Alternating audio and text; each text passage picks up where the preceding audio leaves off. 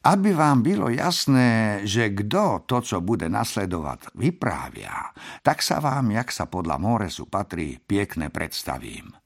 Menujem sa Ambros Malina a sem synem Pavla Malinu, bývalého zlatníka, stríbrníka, neskôr Šenkera a Masára v Šaštíne. Môj stareček Jan Malina sa narodil v roku 1000 828 v Šaštíne a jeho otec, též Pavel Malina, už musel dlhé roky predtým v Šaštíne bývať a možná sa také tu narodil. Teda sem šaštíňan pôvodem, mám Šaštín rád a sem naň pyšný.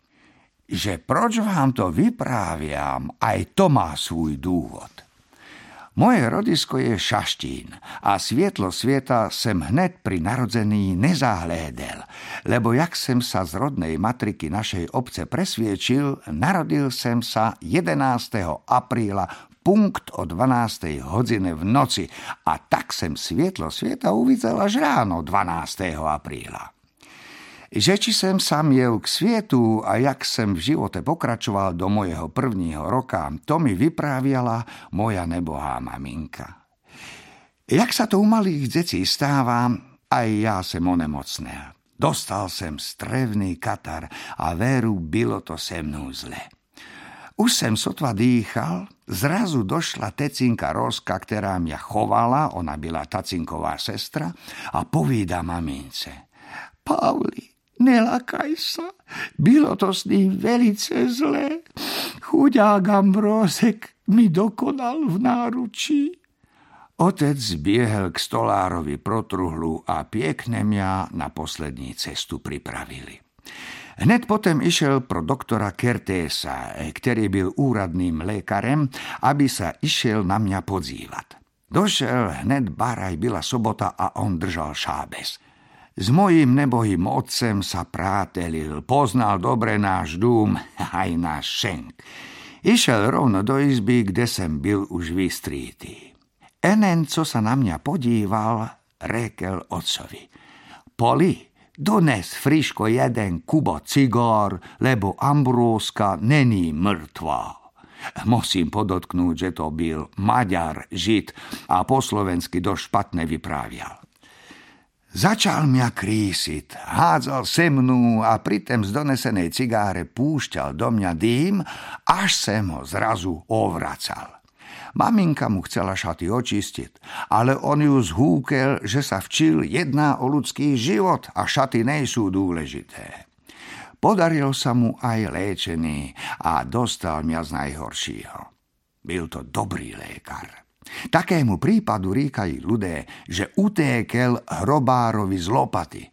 A veru aj ja vierím tému. No a tak sem tu medzi vama ešte dnes. Obhajoba slovenčiny je vždy vítaná. Kór, keď je v záhoráčtine. O to väčšmi. Kór sa dá preložiť ako najmä.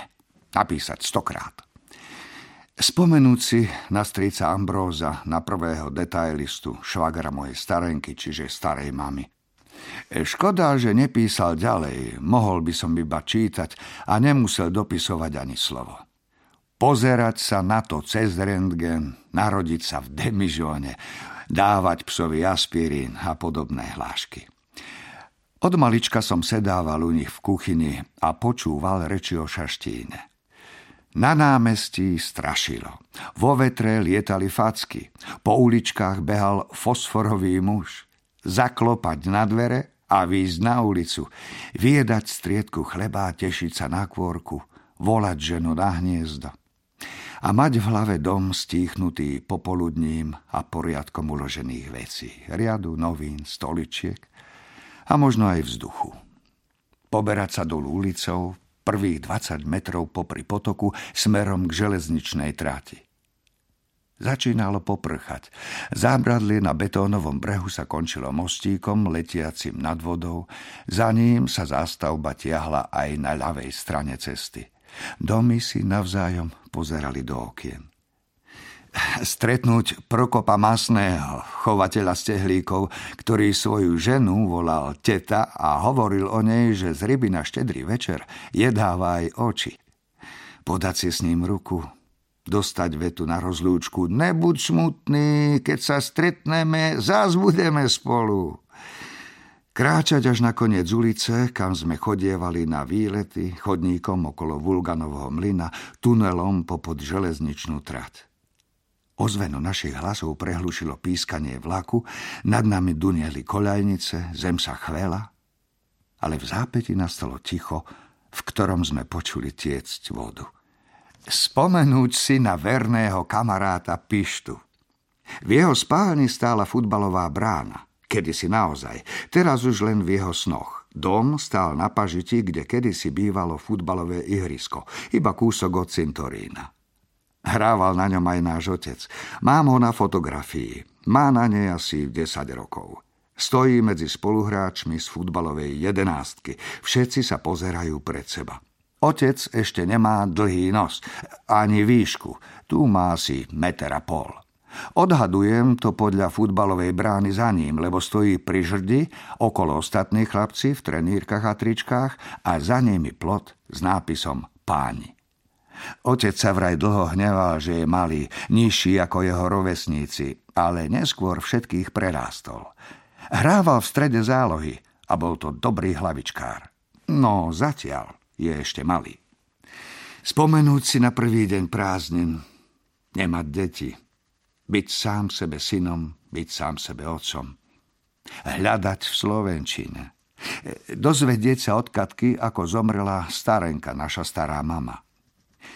Dali ju vycikať, podložili vedro s doskou, aby si mala na čo sadnúť, uložili naspäť do postele. Bolo jej zima, žiadala ich, aby ju lepšie prikryli. Termofor odmietla. Pozerala nad seba a dvíhala ruky. V tom sa ich spýtala, čo tam nad ňou, niekde pod plafónom, robí Adam, jej mŕtvý muž, môj stareček, čiže starý otec. Hovorili jej, že sníva. No opäť ho tam videla.